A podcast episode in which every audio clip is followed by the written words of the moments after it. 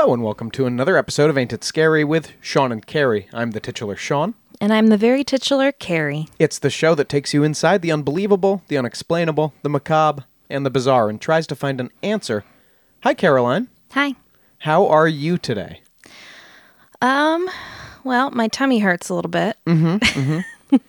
uh, but it's a very nice day. We finally are out of daylight savings. Mm-hmm. Right? We're saving it. Yeah, we are now. saving We it. saved it. Yeah, uh, the Senate, I think, just passed a bill to. Uh, Well, I was going to say, those of us with SAD, seasonal affective disorder, what up? Um, will be very happy to know that these, yes, the Senate just passed a bill to make basically springtime hours um, for daylight savings. I mean, there's no daylight savings. They want to keep the springtime hours all year long. Right. Um, which would eliminate all this pointless back and forth jumping. Although I do, I do love the fallback night when you get the extra hour. It is beautiful. Just sleep an extra hour. But then you just lose it on the other side. It sucks. it, it sucked this time. It was a Saturday.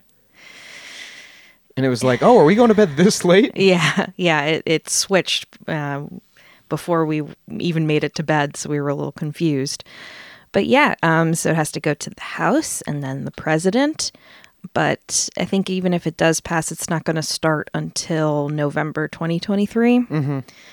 But I'm excited. Well, so you've got one more, at least one more period of uh, daylight savings to get through here. Um, yeah, but but, I'm excited about it. Great. Well, look at you, Carrie, playing through, uh, playing sick like Michael Jordan with that famous flu, the flu game. Uh, with the, the infected pizza or whatever, that Yeah, his yeah. conspiracy theory. In the is. Last Dance, he says, uh, "Yeah, that some some fans, some jazz fans, brought him an infected pizza." We'll have to co- we'll have to cover those accusations when we do some sports conspiracies. Oh, maybe a sports uh, conspiracy roundup would be a good episode. Oh, absolutely. I'm sure there's a, there's a, a ton of stuff there. Mhm. And if you like uh, sports conspiracies or things to do with sports and uh, the spooky, you can head on over to our Patreon and maybe throw in a few bucks, and you can get access to our Curse of the Bambino mini-sode. And you can also listen to our Walt Disney episode for some truly uh, grisly details about uh, the possible location of Ted Williams' head. Yeah, spoiler alert, there's a tuna can involved. Uh, anyway, uh, that's not the horrible thing we're talking about this week. Uh, Caroline, we've spent almost a month now with quietly creeping horrors like the slow death at sea aboard a drifting lifeboat or the uh, apparition of a mourning lover in a, a, cem- a nearby cemetery. Mm-hmm. I wanted to liven things up a little bit with some old fashioned axe murder. I don't know how else to put it. Well, that's grim too, Sean. It is, but it's grim in a different way. Uh, axe murders are, are they feel like the most, in a way, the most violent of murders, don't they? This- I mean, short of what? A, a wood chipper, maybe? They're pretty rough. because of the force involved and the brutality. It's it's axes aren't as sharp as knives or uh, uh, swords. Uh, I obviously so It's like uh, stabbing mixed with blunt force trauma. yeah, axes are made for splitting wood. So the injuries they leave on human beings are uh, horrible, whether they're fatal or not. Um, and so it is uh, with an eye toward that that we are going to. This is your idea of livening things up. And so uh, maybe I should reword. And so with um, with that in mind, we are going to embark on two to three weeks, Caroline, of Jeez. Of axe murder discussion. It's it's kind of a topic we've um, flirted with before on this podcast with Hinterkaifeck and with the Keddie Cabin murders. Those were both axe murders of whole families. And we will touch on another one of those, perhaps the most famous one, at least in the U.S., with the Villisca axe murder um, next week. Next week's episode. Um, this week, we are going to talk about one of America's first known serial killers, or certainly a very early one. Um, and this is, I'm sure you've heard of him, Caroline, the Axeman of New Orleans. He's the axe man. Is that a real song? I don't know. Isn't that like uh, Scatman? Is the Oh, the yes, YouTube? okay. I always think of that. Well, because there is an Axeman's Jazz, but uh, Oh my! we'll uh, we'll hear a little clip of that later on in the episode. Oh, and I love that uh, Beatles song as well, Axeman.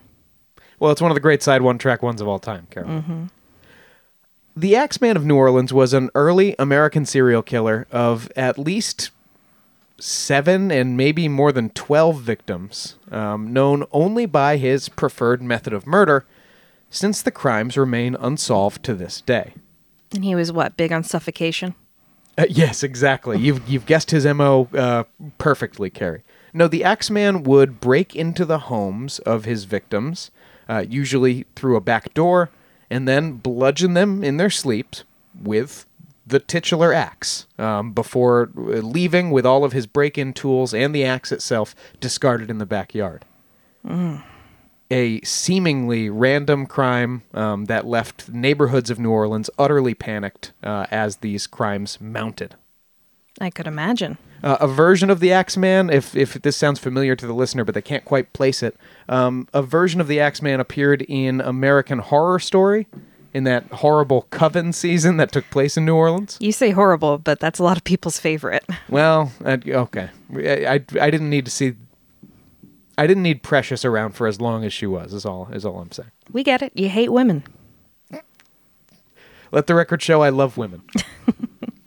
um, Danny Huston or Houston? How do you say that actor's name? Houston. Danny Houston, uh, who always portrays like a an amoral, evil, slightly charming um, greasebag. He's great at it. Uh, he showed up as the ghost of the Axeman on uh, American Horror Story Coven, which uh, you probably recall. I saw it a long time ago, but I remember him being on the show. Now, the Axeman possibly engaged in, or I would venture to say probably engaged in, two separate crime sprees in New Orleans, but it was the second uh, that raised the public alarm and uh, kind of created the legend of the New Orleans Axeman that we have today. And people think that this is the same person. Yes, and um, when I lay it out for you, I think it'll be. It seems a lot like it was the same person. Yes. Um, now, a lot of our facts for this week come from the work of Miriam C. Davis, a historian who wrote *The Axeman of New Orleans: The True Story*. Well, it sums it up. Um, this has been covered by other true crime writers uh, throughout throughout the century uh, since these crimes happened, but um, this is kind of the most comprehensive uh, work that I've seen on the crimes. Now, because you you keep saying the Axeman and not like Joe Smith, uh, does that mean that this is an unsolved, unidentified type of thing? That is correct. Uh, like a sort of American Jack the Ripper, and maybe even more on that connection later on. Because this isn't too far from the time of Jack the Ripper. Um, the second, I'm going to start with this second wave of crimes because that's when this really became uh, something the public was aware of. Uh, and so, on December 22nd, 1917, Anna Andolina woke up to her husband, grocer Epifanio Andolina. Uh, there's going to be a lot of very Italian names in this story uh, because these murders, um, many of them anyway, took place in the French Quarter, which at the time um, Was, was Italian. it was an Italian neighborhood. Yeah. very interesting. Well, what happened was, what had happened was, in the second half of the 1800s, Italians, Italian immigrants, becoming Italian Americans, flocked to the South to fill in the hard labor jobs on plantations that were kind of being opened up by the destruction of slavery. Mm-hmm. And so, it- you know, it- Italians with no other prospects in this country came to do those re- really brutal, hard jobs. Um, but it was a job that you could maybe put aside a little money for yourself and eventually um, open a business. And many of these uh, uh, Italians who had put some money aside for themselves moved out of the country. And uh, when they came to New Orleans, they settled in the. Um, a lot of them, I think, were abandoned at this point till these uh, Italian immigrants moved in and uh, took over these old French um, townhouses in the French Quarter. So that was very much an Italian neighborhood. Um, so Epifanio Andolina, grocer, was on the ground when his wife woke up. There was a man standing over him, wielding a hatchet in one hand and a revolver in the other. Oh, As Anna sat up, the intruder pointed his pistol at her, ordered her quiet, and then whacked his her husband a few more times with the axe. Then he turned and left the room, and she heard her sons, John and Salvador, start to cry from the next room. Anna obviously rushes in to check on the boys, and meanwhile, the intruder had apparently like moved through a different room, then back through her bedroom and out the back door. Were they okay? Yeah, she found the two boys crying and on the ground out of bed, both having been hit on the head with the axe, but not um not badly injured. They both recovered. Were they hit with the hard or the um I- sharp part? It said bashed. I think they were hit with the blunt side of the axe. Well, And it was it's almost like he ran in there to throw up a distraction, like here you got to check on the kids, and then he escaped out the back. Uh, nothing was taken from the home, and the man had gotten in by chiseling a panel out from the back door to slip in. Um, both the panel and the chisel were left behind on the door outside. Now, Epifanio and both of his sons would recover from their injuries, oh but obviously a terrifying thing for this uh, family to wake up to. yeah, absolutely. But thank God they survived. Uh, yeah, thank God. Now, it was only five months later, May 23rd of 1918, that another Italian grocer, Joseph Maggio, and his wife Catherine were attacked while sleeping in their bed. And in this case, the attack would prove fatal. The couple's throats were both cut with a straight razor while they were sleeping, and then the intruder bashed both of their heads with an axe before he left. Uh, maybe to confuse the cause of death, it's not totally clear. Or you had to get that axe in there somehow. Yeah, I guess. He's like, I am the axe, this is my thing. Ugh, How terrible. Now, Catherine's throat had been cut so deeply that her head was nearly severed from its shoulders. Joseph, on the other hand, survived for roughly two hours, laying there in bed, until his brother Andrew, who lived in the apartment next door, says he was summoned by the gurgling sounds, uh, gurgling and groaning sounds of his brother. Horrible. So the brothers, Andrew and Jake, I think it was actually Andre and Jacob. These are uh, super, super Italian guys, like first generation um, Italian Americans. They discover the couple, and Joseph, they said, died just minutes after his brothers discovered him. At least he wasn't alone. Um, I suppose so. Police were immediately suspicious of Andrew. They were like, "What? You you live next door and you didn't hear the intruder come in? You didn't hear any of this?" Now Andrew said that he was leaving for the Navy like the next day or very soon, and so he had been at a going away party and come home really drunk. Um, and he he said I wouldn't have heard anything at you know around two in the morning. The murder weapon, shedding more suspicion, was found to be a straight razor belonging to Andrew, who owned a barber shop on Camp Street. And one of Andrew's employees said that Andrew had recently brought that razor home to have a nick repaired. Uh, so police actually did suspect him for a little while, but they uh, couldn't poke holes in his story, and um, eventually moved on to the nondescript man that Andrew said he had seen lingering near the premises uh, when he came home. What would his motive have been? There wasn't one. I mean, I, I really don't think this guy did kill his brother and uh, Yeah. wife. Yeah, that's a weird, weird choice. and um, a lot of the well, I- we'll get into it later, but this is one that I do think the Axeman probably did. Um, yeah, and maybe his crimes were accelerating because uh, just a month later, on June 27th, grocer Louis Besumer and his mistress Harriet Lowe were sleeping in the quarters at the back of his grocery store when Besumer was hit with a with a hatchet over his right temple.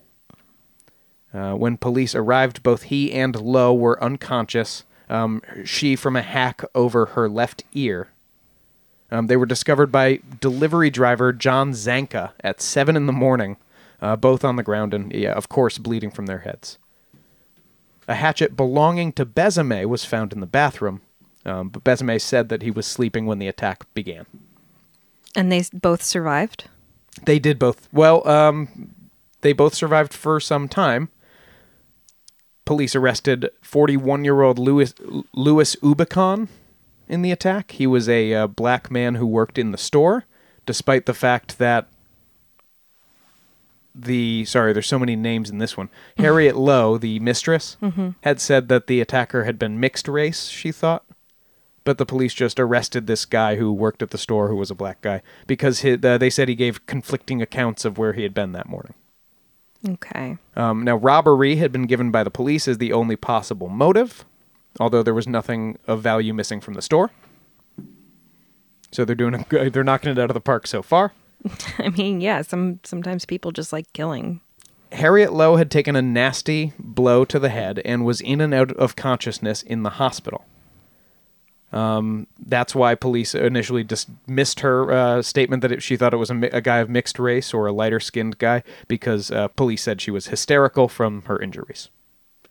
And I don't know, she did say a lot of things. Lowe later said in the hospital that it may have been Besumer who attacked her. Oh, And meanwhile, investigators had found a trunk in his shop that was full of letters in German, Russian, and Yiddish. And so, putting two and two together, these local New Orleans cops immediately arrested Besumer on suspicion of being a German spy. just because he spoke German? Yep, he had all those letters that they couldn't read, and uh, this lady said maybe he hit her with an axe. I mean, maybe find a German that could translate them. He was released two days later, and the two lead investigators on that case were demoted from their posts for unacceptable police work. Yeah, it's fair. Um, meanwhile, a small media firestorm developed around this uh, case because they got wind that Lowe was Besumer's mistress and not his wife. Meanwhile, the wife like came back from out of town, Oop. and uh, he got in trouble for for cheating, but also uh, you know was dealing with suspicion around this murder that had happened right next to him. Um, then Lowe was released from the hospital and immediately moved back into the home that she was sharing with Besumer because his wife had shown him the door. So much drama. Uh, and meanwhile, she had to have reconstructive surgery to fix the damage to her like head and face. And uh, a botched surgery would, it sounds like, ultimately take her life because she died in the hospital uh, a couple of months later. But before that, she once again said that Besumer had attacked her. Wow. Um, he Lots was of twists and turns. Yeah, so he was charged with the murder of Harriet Lowe and spent nine months in jail, but the jury took only 10 minutes to acquit him on May 1st, 1919. Was the hatchet that was found in the bathroom the weapon? The hatchet that was, uh, yes, that was the murder weapon.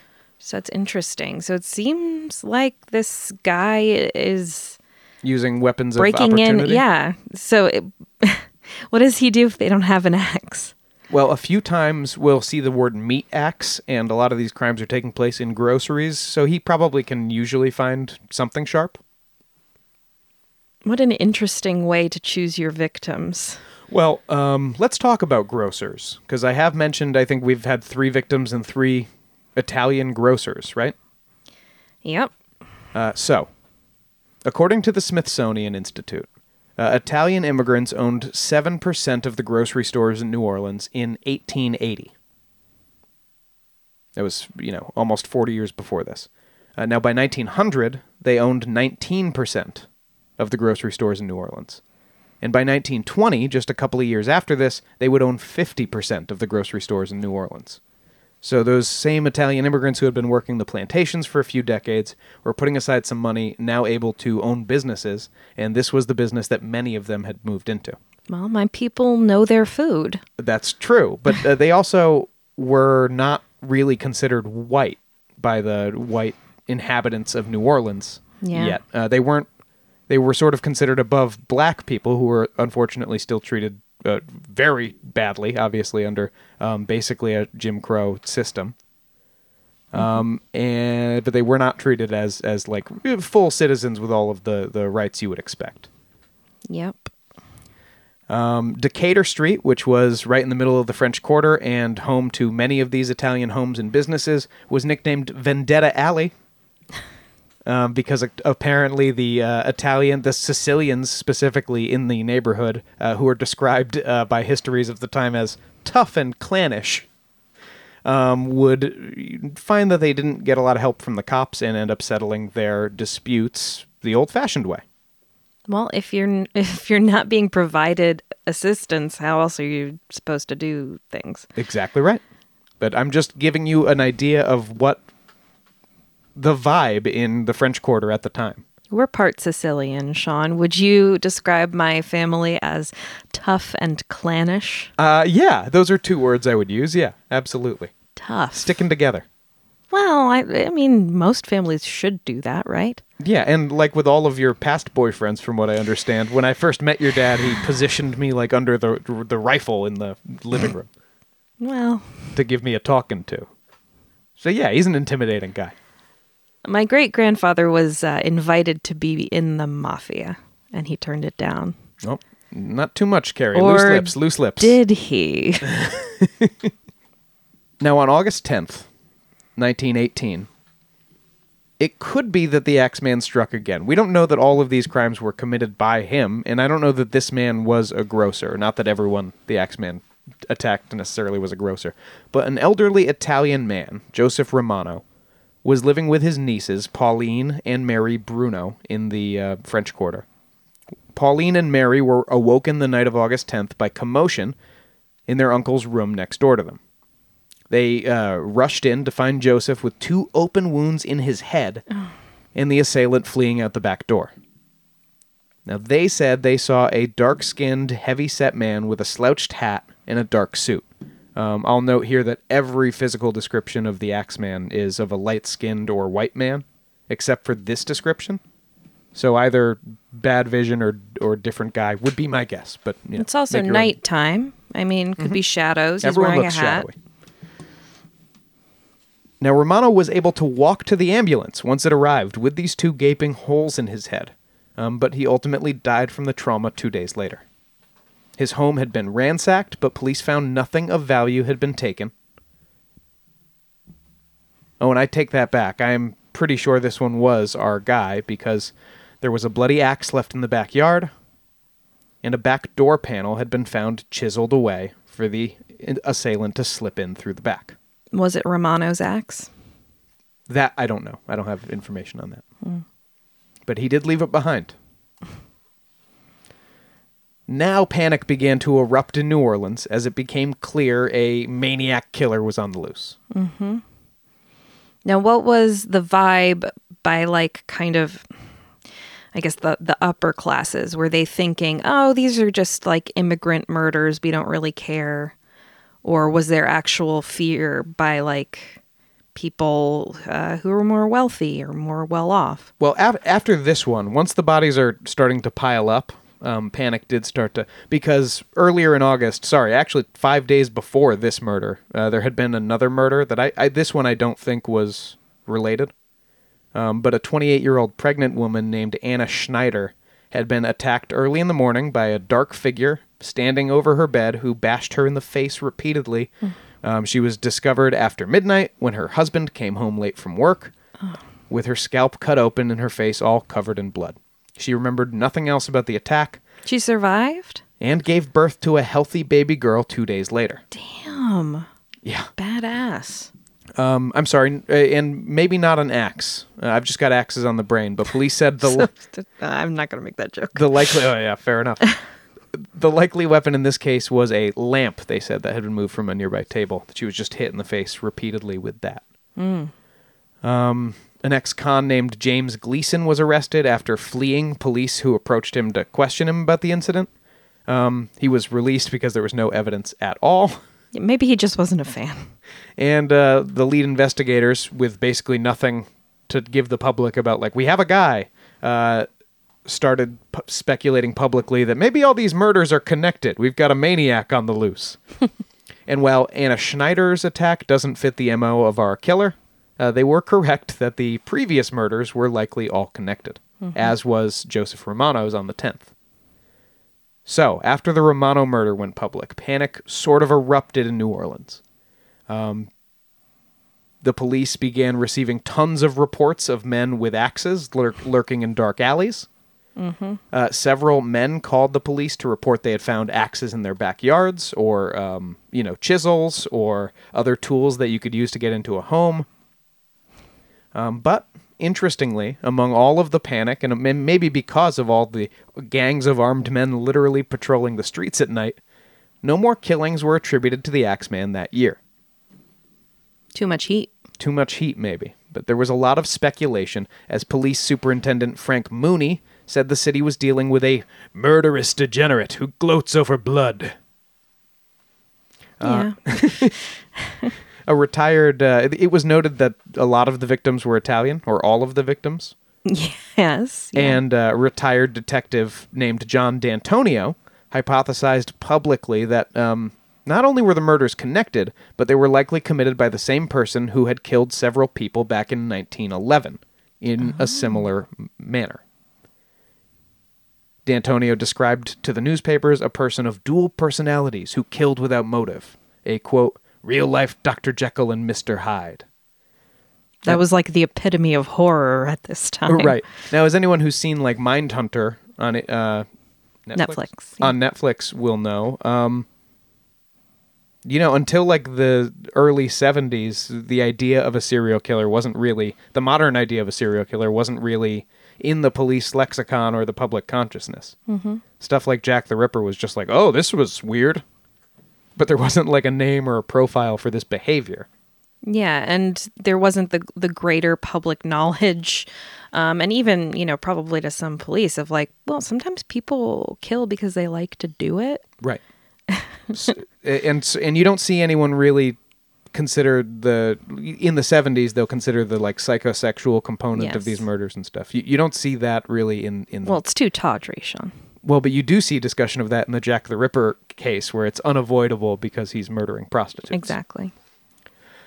Um, but a real life Dr. Jekyll and Mr. Hyde. So, several people killed in 1911. Let's go back to the dark beginnings of the Axeman. And it starts actually even before 1911, because on August 13th of 1910, someone broke into the home of grocer August John Crutti and his wife Harriet. Crutti, C R U T T I, Italian name, and uh, once again, we're dealing with a grocery store owner here. Whoever came in forced open the kitchen door with a railroad shoe pin and proceeded to wake John up with axe blows to the head and chest. Terrible way to get up. Uh, Terrible alarm. uh, when a bewildered and terrified Harriet sat up in bed, the assailant waved a meat cleaver at her and demanded money. So he's always double fisting weapons. Um,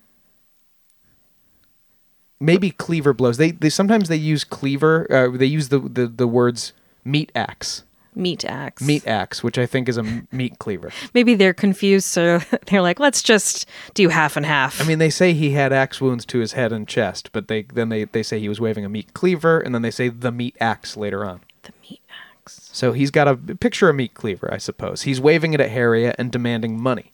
Harriet uh, grabbed some some bills from a box under the pillow, and the attacker wordlessly grabbed the money out of her hand.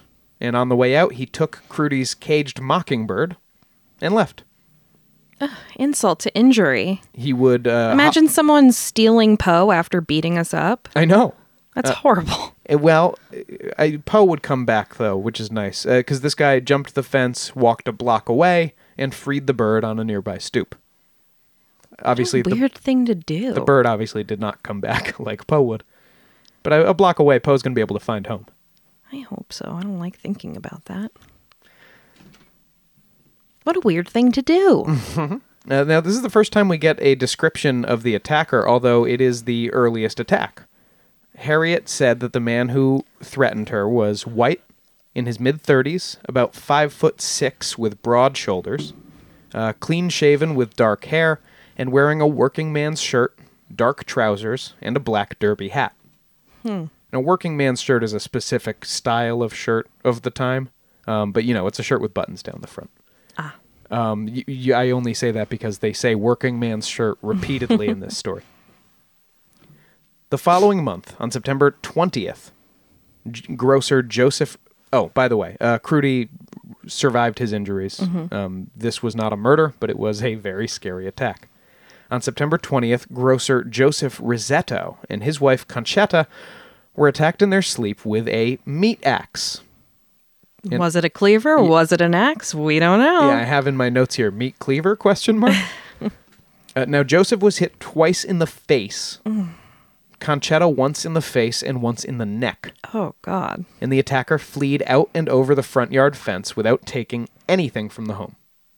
Well, they didn't have a bird, I guess. yeah, he's only interested in avian treasures. Man. Now, Joseph, obviously horribly injured, managed to pull his pistol out of his bedside drawer and fire it in the air to attract attention, and his neighbors rushed over, got the couple medical help, and both Rosettos survived. Wow. Very cool. Yeah. And what what Miriam Davis points out is these early attacks are, I mean, this is what you see with serial killers sometimes. Is um, she describes them as tentative? I don't know if I describe waking someone up with uh, a meat cleaver to the face tentative, but if you hit them twice, once in the neck, and you don't kill them, I I, I don't think this guy knew what he was after quite yet. Well, I think he's still figuring out his urges.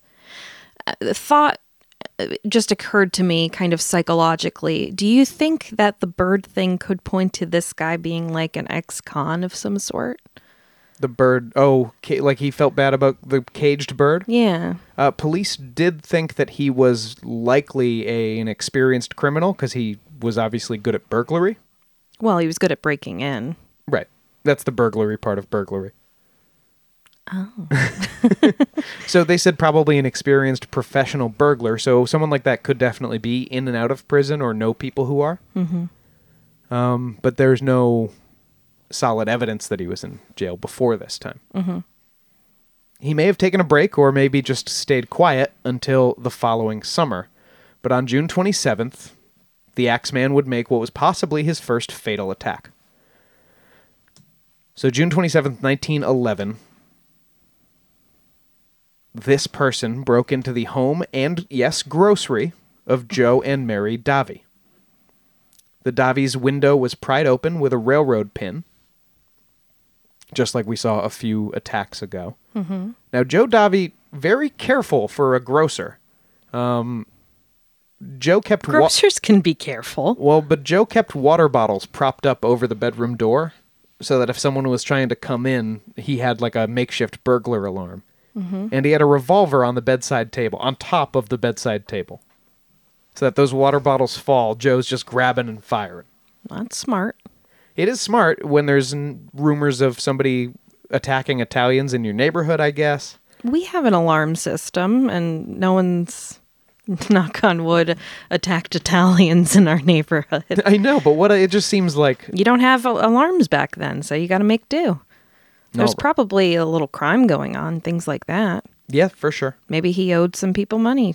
Well, but again, a lot of these, the historians do say a lot of these Italian businessmen in the area were solving their problems with each other with violence. So you, so you sort of had to stay frosty Exactly. in that way too. Yeah.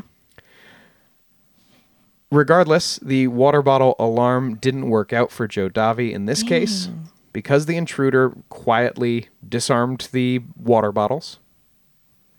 And Mary Davi woke up to find someone ransacking through her through the dresser with her husband grievously wounded bes- beside her.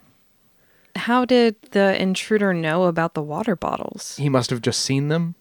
This is one of the reasons police say he was an experienced burglar. He was like, you hmm. know, looking for countermeasures like that Interesting. and knowing how to move without pass without trace, if you will. Joe Davi had been beaten with an axe with such force that there was a 15 degree angle depressed into the mattress after his body was removed. And so here, maybe we see a little escalation from those earlier attacks. These are not tentative blows. Mm-hmm.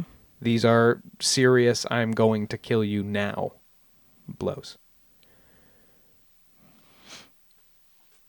Now, when the figure in the room heard Mary, he turned and demanded money and picked up a porcelain mug and decked her in the face with it, Oh, and then fled without taking anything, despite his request for money.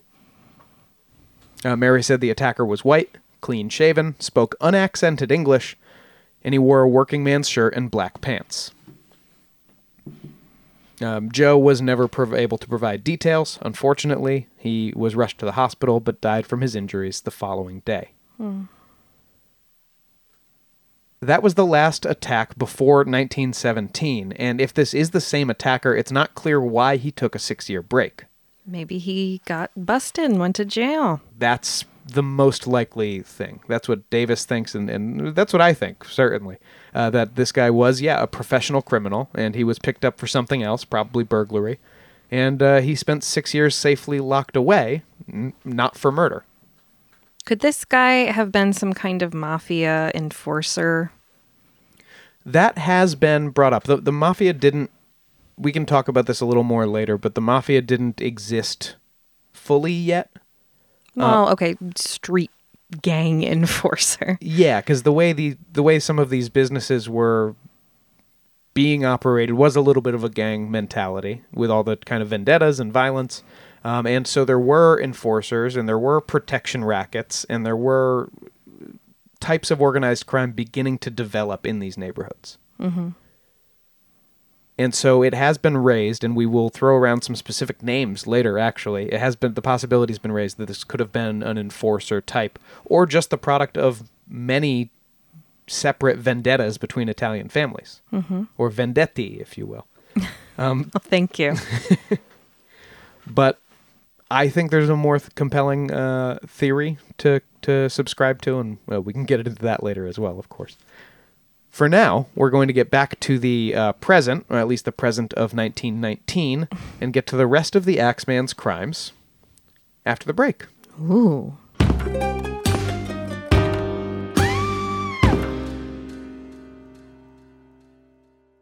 3 a.m., the comedy horror podcast that holds weekly gatherings around the campfire.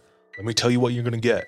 You're going to hear stories about demonic possessions, prison stabbings, skinwalkers, glitches in the Matrix, cult leaders, missing 411, night marchers, Operation Paperclip, Mesopotamian devil worship, and so many monsters it'll give Kanye West a runaway for his money. Pop and meme culture also aren't off topic. A camp where laughs and scares are constantly competing for first place. We're just a group of friends trying to bust each other's balls, find the best stories, and expand the circle in the process. 3 a.m., the comedy horror podcast not for the faint or fragile of heart. Let's go.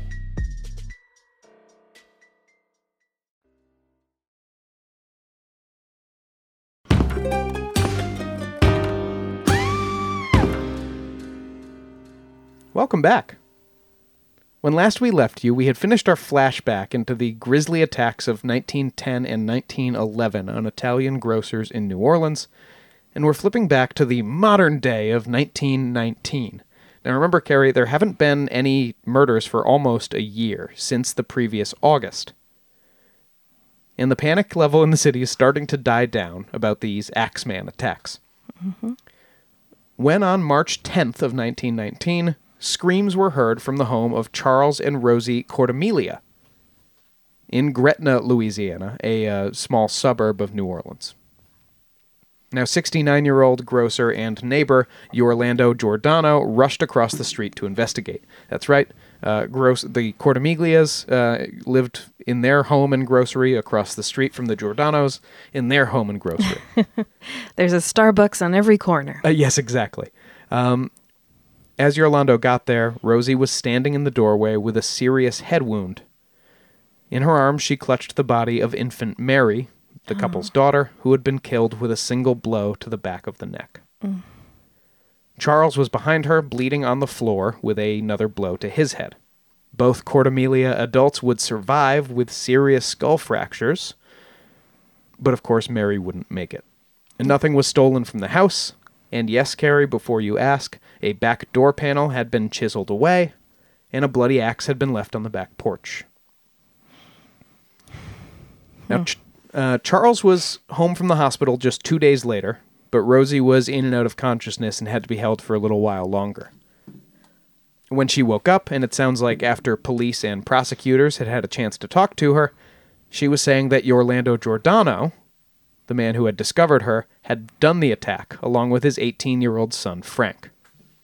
Wow. Now, Orlando was, like I said, 69 years old and in poor health. And Frank was uh, w- over 200 pounds and over six feet tall and unlikely to fit through the back panel of the back door. I was going to say it was nice of Orlando to run over and try to assist. He could have let him be and gotten rid of some of the competition. Uh, Well, exactly, but but that's kind of the point. They were competition, mm-hmm. and so along with the police, I think putting pressure on Rosie, she might have seen an opportunity to get rid of a neighbor who had apparently just sued her over something a couple of months before, And then went to help.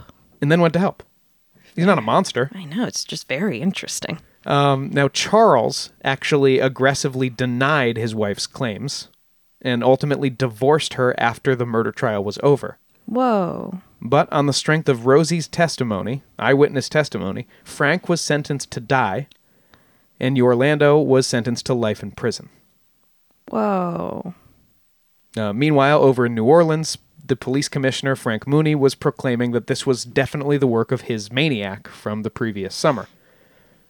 It was a full year later when Rosie admitted she had falsely accused the Giordanos. She said she had a dream where the Virgin Mary came. Um, I don't want to speak out of turn. She had a dream where a religious figure came, uh, a saint or the Virgin Mary came and uh, uh, told her she had to tell the truth, and it would set her free. Um, the Giordanos were released because there was no evidence connecting them to the crime other I'd than divorce her too. I mean, I know she's a victim, but shit. Yeah. Um, yeah, and like I said, the families were business competitors, so it might not have been too hard to push her to deliver that false testimony. But for the police, they were they didn't want to hear any talk about serial killers. They saw, look, we deal with these Italians all the time. They uh, this is what they do. They shoot each other. And so police thought, you know, Do they axe each other? Well, that's a great that's a great point, Carrie. Uh, and I'm not saying it was good police work. Again, the back door panel's chiseled away. I think it's pretty clear Axeman work. Um, and ultimately, the Giordanos were released, thankfully, uh, after that. Yeah. Remember, I said this had more connections to Jack the Ripper. Mm-hmm. We're not murdering prostitutes here. We're not murdering anyone, but our killer's not murdering prostitutes. Hope we're not here. murdering prostitutes, Sean. Our killer's not uh, murdering prostitutes here, but he did take on a Jack the Ripper affectation that suggests that he was at least very familiar with that crime. Because a letter was delivered to the New Orleans Times Picayune on March 13th, 1919. A classic dear boss. Uh, a yes, a dear boss letter, if you will. Uh, the Times Picayune might not have been sure of what to do with such a letter because they published it several days later. It reads as follows Hell, March 13th, 1919. And uh, you'll recall, of course, Carrie, that famously one of those Ripper letters is says from hell at the top. Big fan. Um, yeah, so this guy's a big fan. Esteemed mortal, they have never caught me, and they never will. They have never seen me, for I am invisible, even as the ether that surrounds your earth. I am not a human being, but a spirit and a demon from the hottest hell. I am what you Orleanians and your foolish police call the Axeman. When I see fit, I shall come and claim other victims. I alone know whom they shall be. I shall leave no clue except my bloody axe, besmeared with blood and brains of he whom I have sent below to keep me company. If you wish, you may tell the police to be careful not to rile me. Of course, I am a reasonable spirit. I take no offense at the way they have conducted their investigations in the past. In fact, they have been so utterly stupid as to not only amuse me, but His Satanic Majesty, Francis Joseph, etc. But tell them to beware. Let them not try to discover what I am, for it were better that they were never born than to incur the wrath of the Axeman. I don't think there is any need of such a warning, for I'm sure the police will always dodge me, as they have in the past. They are wise and know how to keep away from all harm. Undoubtedly, you Orleanians think of me as a most horrible murderer, which I am. But I could be much worse if I wanted to. Fuck off. If I wished, I could pay a visit to your city every night. At will, I could slay thousands of your best citizens, for I am in close relationship with the Angel of Death. It's big talk from someone who leaves half of the victims alive. O- only at the beginning, Carrie. He's getting better. I don't think that's better, but okay. Now, to be exact, at 12:15 earthly time Fuck off. on next Tuesday night, I'm going to pass over New Orleans. In my infinite mercy, I'm going to make a little proposition to you people. Here it is.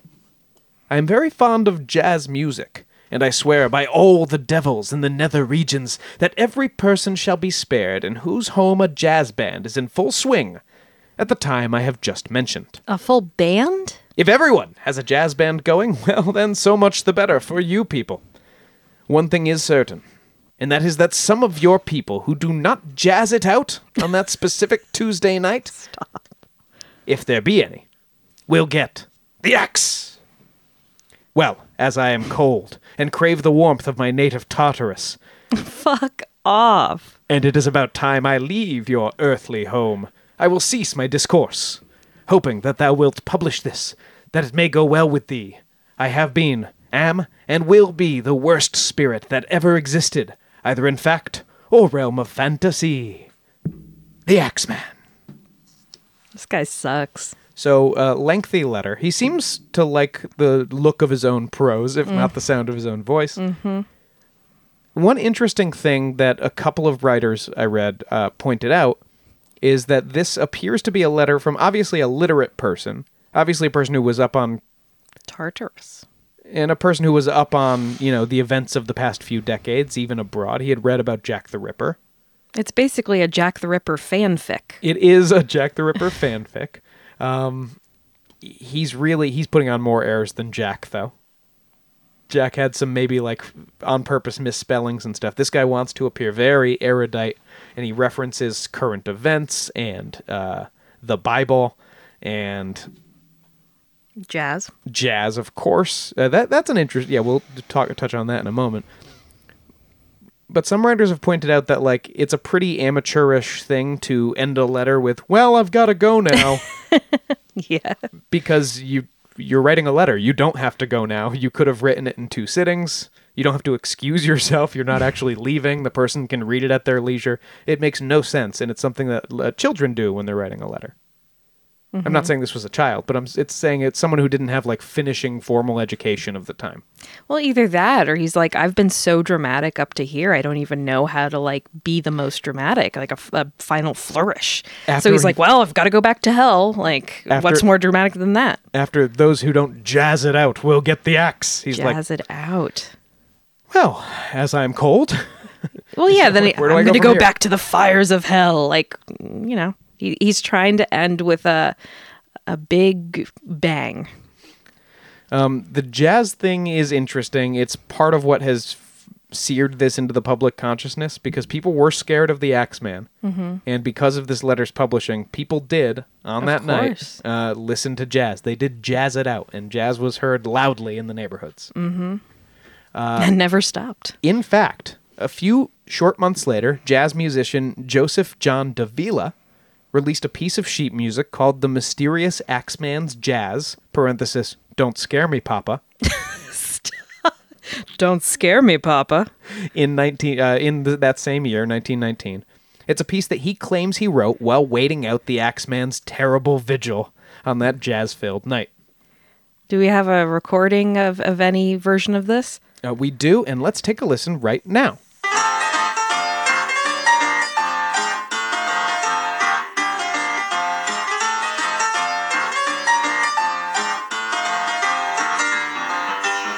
so kind of a bop It's very perky. It's uh, definitely the most success that Davilla ever saw in his career. Uh, and in fact, some true crime writers and some historians, Davis included, uh, suggest that uh, Davilla may also have written the Axeman letter to the Times Picayune because it would have drummed up interest for his song later that year. Interesting. I mean, there are theories that the Jack the Ripper letters aren't by the actual killer, I think, or I, at least some of them. I think it's like almost fully agreed that there's no way they're all Yeah. real. Um, but I don't. That's a lot of foresight.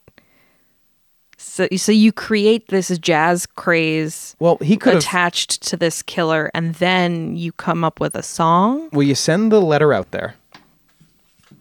That's the first move. And then you see if it gets the desired effect. And if it does, everybody listens to jazz and becomes a big news story. Then you release a song that you, you had already written and just Yeah. call it The Mysterious Axeman's Jazz now. I mean, it is very, very perky for a song called "The Mysterious Axeman's Jazz." Don't scare me, Papa. Don't scare me, Papa. No one's scaring you in that song. So, what do you think? Do you Uh, think the Axeman really wrote that? No, I probably not.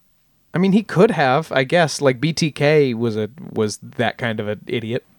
Mm-hmm. Um, and the self importance of it tracks. Zodiac. the self importance of it tracks with a serial killer. Mm-hmm. Um, but on the other hand, you know, I don't know. We don't have any reason. It's not like one of those ones where he gives details of the next crime or something where we have any reason to believe that the Axeman did this. He also there's it's this is the only connection this story has to jazz.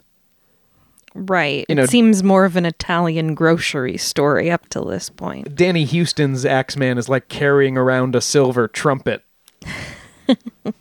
you know, uh, that's not this guy. I think this guy might have just hated Italians. Yeah, it's not as fun, obviously. No, no, it's not. The only thing I love more than I hate Italians is jazz. That's right. Now, that Tuesday night, as it turns out, came and went without incident. And mm-hmm. there would be no more Axeman attacks until that August. When on August 10th of 1919, grocer Steve Boca says he awoke to a dark figure looming over him and then quickly lost consciousness again. Uh, when Steve woke up, he ran into the street to investigate the intruder, and it was only then that he realized he had a massive head wound. Oh, I was going to say he just fell back to sleep. No, he was hit in the head with an axe, Boy, okay. which will make you fall asleep really quick. Sure. So you gotta you gotta admire his get up and go to be like he's halfway into the he's across the block before he realizes there's um, you know brains coming out of his head. He ran to neighbor Frank Genusa's home before collapsing on the floor. Boca would recover from his injuries, and police found that there was nothing taken from the home, and once again a back door panel had been chiseled away. On September 3rd, 1919, this crime also sometimes attributed to the Axeman, Sarah Lauman was found by her neighbors unconscious and missing teeth from a massive head wound. Uh, she was a young woman who lived on her own, so her neighbors came just to check on her. And they ended up breaking into her house when she didn't answer and found her lying there on the ground. Um, Sarah said the intruder had entered through an open window and attacked her with a blunt object, but she couldn't remember anything else. Um, there was a bloody axe found on her front lawn, and she would later recover. Now, Sarah is not a grocer nor Italian, and there wasn't the like back door panel being chiseled away. Mm-hmm. So this could just be a different, separate axe attack. Well, I mean, the the chisel thing, it doesn't really throw me off because why do all the work if, If you already have a window open? Right. You know? Right, but she doesn't fit the profile of the victims, I guess. Yeah, but there was another, um, s- well, it's not single, but like a woman by herself that was pregnant. Yes. So doesn't doesn't seem too out of the realm of possibility. No. I guess if this guy has like two different profiles he likes to go for. I think uh, maybe it's just the location. On October 27th, 1919, one last grocer was slain in New Orleans.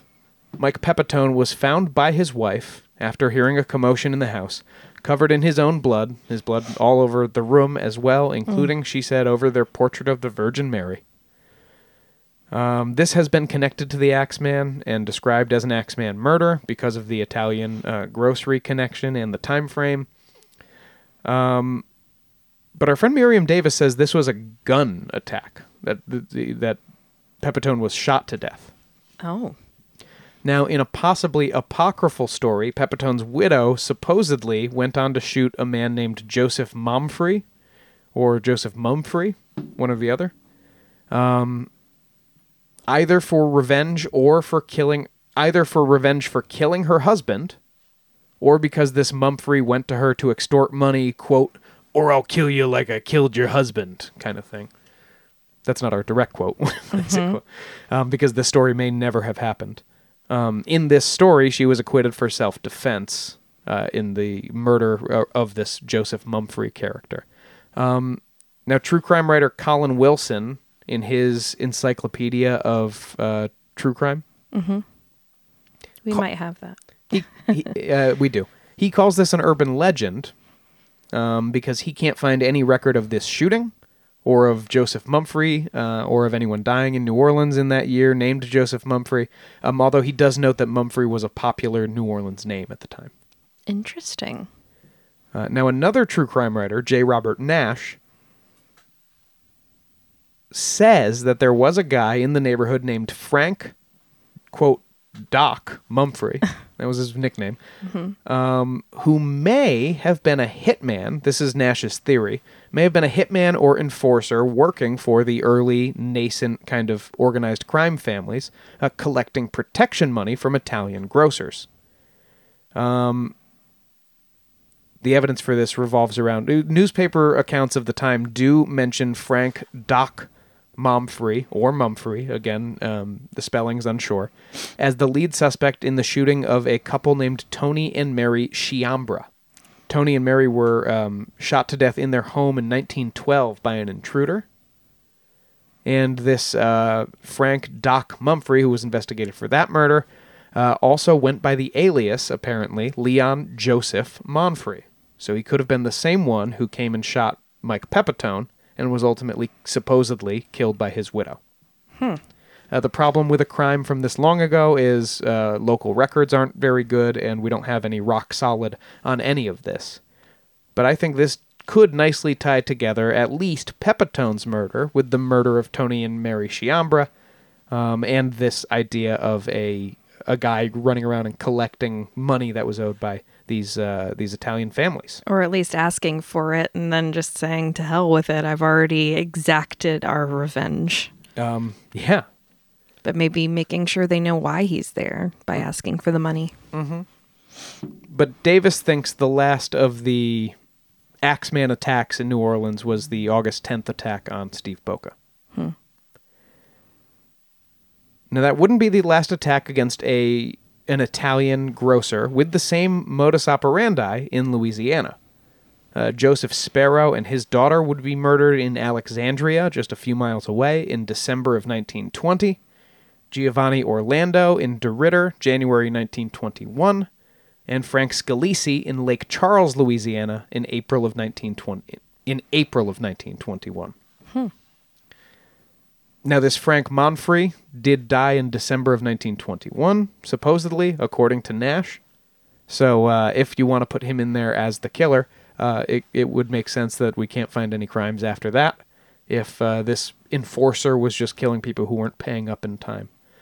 Um, it seems like bad business to kill so many of Well, you left a lot of them alive. your loan clients. You're just maiming some of them.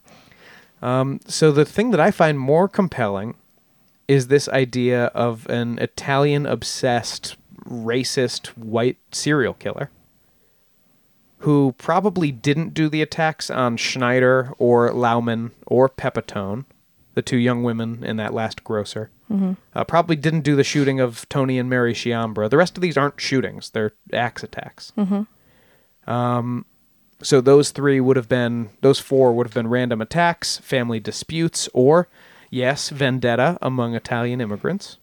Uh, possibly with a little bit of that organized crime protection racket thing uh, thrown in if you want to take uh, J. Robert Nash at his word about Frank Doc Mumfrey. the rest of the attacks paint to me a picture of a skilled professional burglar a white man who uh, resented growing Italian domination of the city's economy. They hate us because they ain't us. He would have started out stealing money from Italian businesses, feeling that they owed it to him. And um, these at some point escalated, whether it was uh, be- through getting almost caught or, or what have you, escalated into violence and targeted murders, you know, maybe with the intention of driving Italians out of the city with fear. It is, um, you know, pretty much universally agreed that if the same guy did do all these murders, and let's be honest, Carrie, the, the MO, especially with the chisel, uh, of the chisels and the axes, anything that has like both of those going on, I could see it. So the early spree and the later spree, probably the same guy, which means he was probably locked up um, for other criminal activity from 1911 to 1917. Um, so that's that's my take.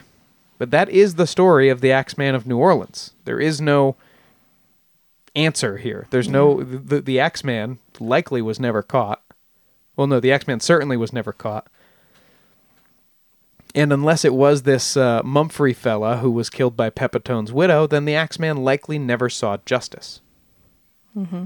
Um, but he did eventually stop killing, or maybe just moved far enough away to drop off the radar. Huh.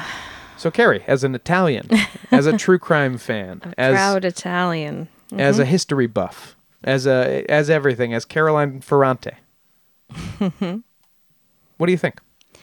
Well, surprisingly, Sean, I mean, I knew the vague stuff about the Axeman, but what I really knew was about the, the jazz letter. Yes, yes, that's what people remember. That's it- the thing. and that's not the core of the story at all. No, but that's like the fun part. Like, oh, we have to have a party so a guy won't come kill us. Like, it's very scream, uh, but the opposite because they always come and kill people at the party. But It is fun though, It is fun. until the murders. I I did not know anything about the Italian angle. And that's coming from someone who's descended from an immigrant Italian family and is very interested in true crime. So I think that's very interesting that that's kind of not really talked about. I mean, you know, once you get into it, I'm sure, but uh, just the vague stuff. It's always like the jazz angle and the axe and New Orleans. Like that's those are the the biggies about this case, and it's unsolved. I, think I was pretty sure that that was the case. At the time, it's not like they didn't know how to investigate this as a serial killer. Yeah, So, like, despite the police superintendent saying, like, I, the, I think these are all being done by the same person, you know, the one that happened the next town over, the police still just investigated that as, oh, these Italians are shooting each other again. Mm-hmm. Uh, they just didn't know how to deal with this kind of crime. the race angle is very interesting. Um, I think you you gotta think it is probably some kind of racism situation. You don't really think of Italians with New Orleans uh, as a as a dominant race in the area. Um, but yeah, especially with that kind of escalation from such a small percentage to such a big percentage of those businesses being Italian. And maybe some people looking at it as getting above their station. I mean, I'm sure people did, but like violently, you know? Because if they're working, you know, in some kind of indentured servitude at these plantations, which were recently freed of slaves, um, some people might have thought that, you know, they they are like uh, like slaves in a way, and just like people are baselessly racist against black people for you know really stupid reasons, and we've talked about that recently. Um, you know, it's just a class thing, and uh, so it's very very interesting to me. Um, it makes me you know sad for these people because they managed to make a living in such a difficult situation and they were probably doing fairly well. So someone felt like they had to get punished for that. Well, that's where we're going to leave our discussion on the Axeman of New Orleans. Um, it did make me want a, a nice, like a julep or a, a, a rum punch or something. Or a muffaletta. A muffaletta. Ooh. yeah, now I'm hungry. Um, okay, a beignet. Shit. Okay, we got to book a trip to New Orleans now just to eat for four days. And that's what you do, right? Uh, that's what I do. Uh, okay, next week we are going to keep the axe murders uh, going. Sorry, listener. Well, not uh, the stories of axe murders. the um, perhaps most famous axe murder in American history, the Villisca axe murder. Um, and that might spin off. This might turn into a three-parter. I can't be sure because the Villisca murder does connect us in a in a very interesting tangential way to um, potentially dozens of other family axe murders. So, oh my. Um, yeah, get all that get all that good stuff. Axe axe murder fever next 2 weeks here on Ain't It Scary. I'm calling it right now. I must ask you a question. Yes. Well, that was really just it. I was just making the little pun.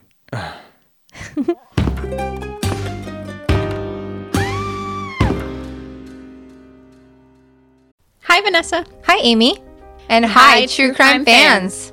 We're the co hosts of She Goes by Jane. Every week, we'll be covering the story of a missing or unidentified woman in the United States, Stories you may have heard before. and ones whose stories didn't make it into the news. We've been covering these stories for a while, first in Amy's book of poetry, Doe, And then in Vanessa's documentary, She. but now we want to share them with you here on She Goes by Jane. And each week, we'll be joined by a special guest who will read a poem in honor of the women we talk about. Can we say who? We can say who.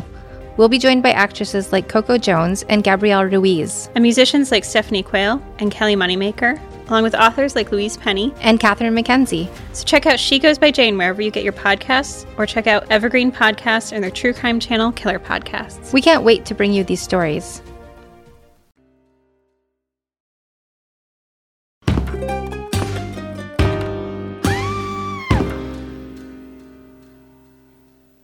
Let's take a trip to the Bizarre Bazaar.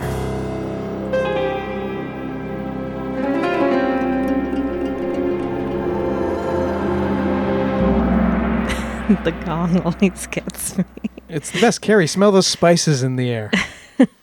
On March 5th, after 107 years, scientists have finally found the remains of the Endurance, the lost ship of Antarctic explorer Sir Ernest Shackleton. yes, this is my father's favorite like person in history. Mm-hmm. Certainly favorite explorer. He was obsessed with Ernest Shackleton.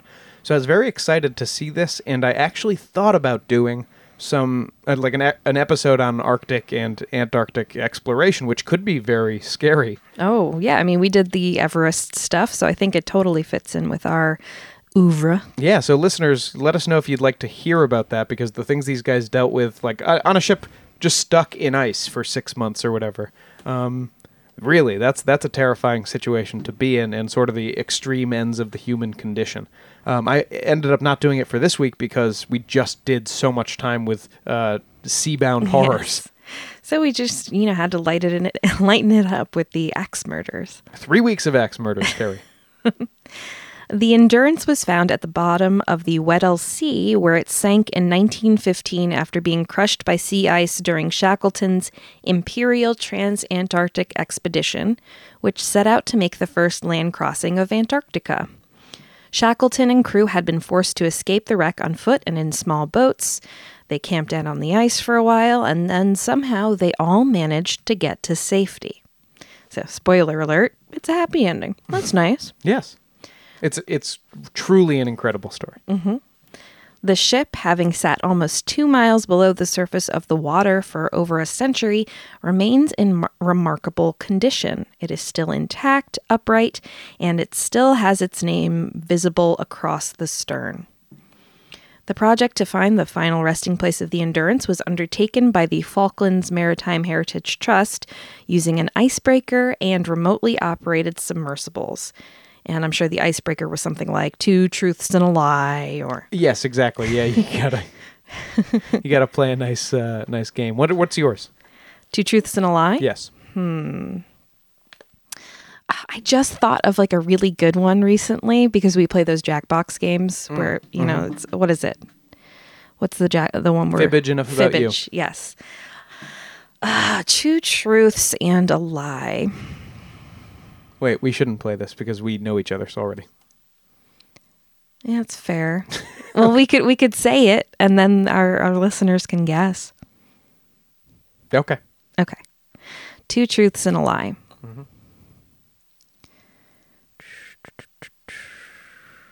I don't know. I, I'm when I'm whenever I'm on the spot with things like this, I always think about how boring I am.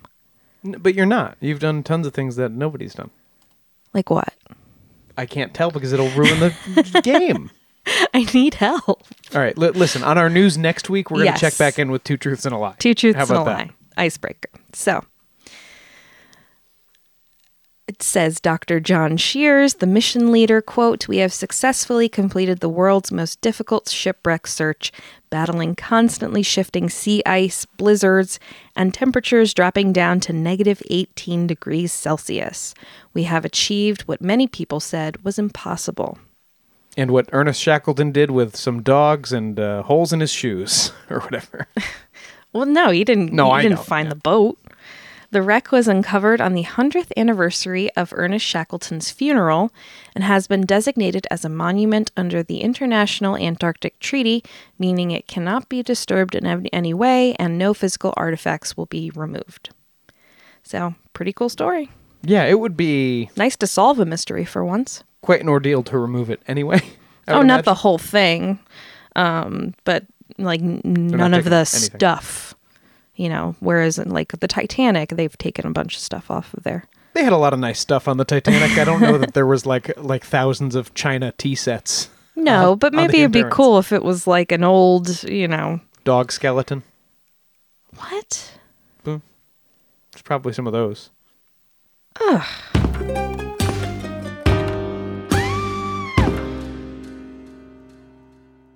That's it for this episode of Ain't It Scary with Sean and Carrie.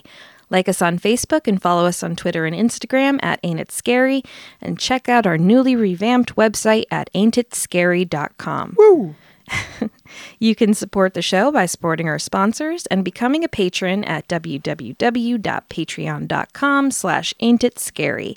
And please subscribe to the show and throw us a five-star review on Apple Podcasts and also now on Spotify. We'll be forever grateful.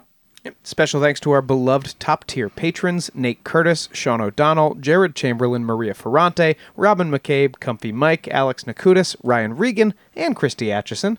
Uh, eh, come and join us over there. We're having a ton of fun. And coming up soon, we've got uh, uh, some really grim uh, minisodes on the Teignmouth Electron and Karla Faye Tucker to tie in with our Axe content. And because it is Axe Month, of course. And Oh, Call of Cthulhu Part 3 as well. So, uh, uh, tons of stuff coming on Patreon. Come over, get at us, and uh, and enjoy. More importantly than that, honestly, just share this thing, tell your friends about it, um, steal their phones, and subscribe for them. See you next Thursday. Show created by Sean and Carrie McCabe, music by Kyle Ryan. You can find Kyle at his YouTube channel, Music is a Verb. This has been a production of Longboy Media. 24 hours ago, I found out the person that I'd been dating and seeing for the last six months as a con man. That is my sister Emma. Andrew Tonks's lies had been so convincing, she'd invested $300,000 with him.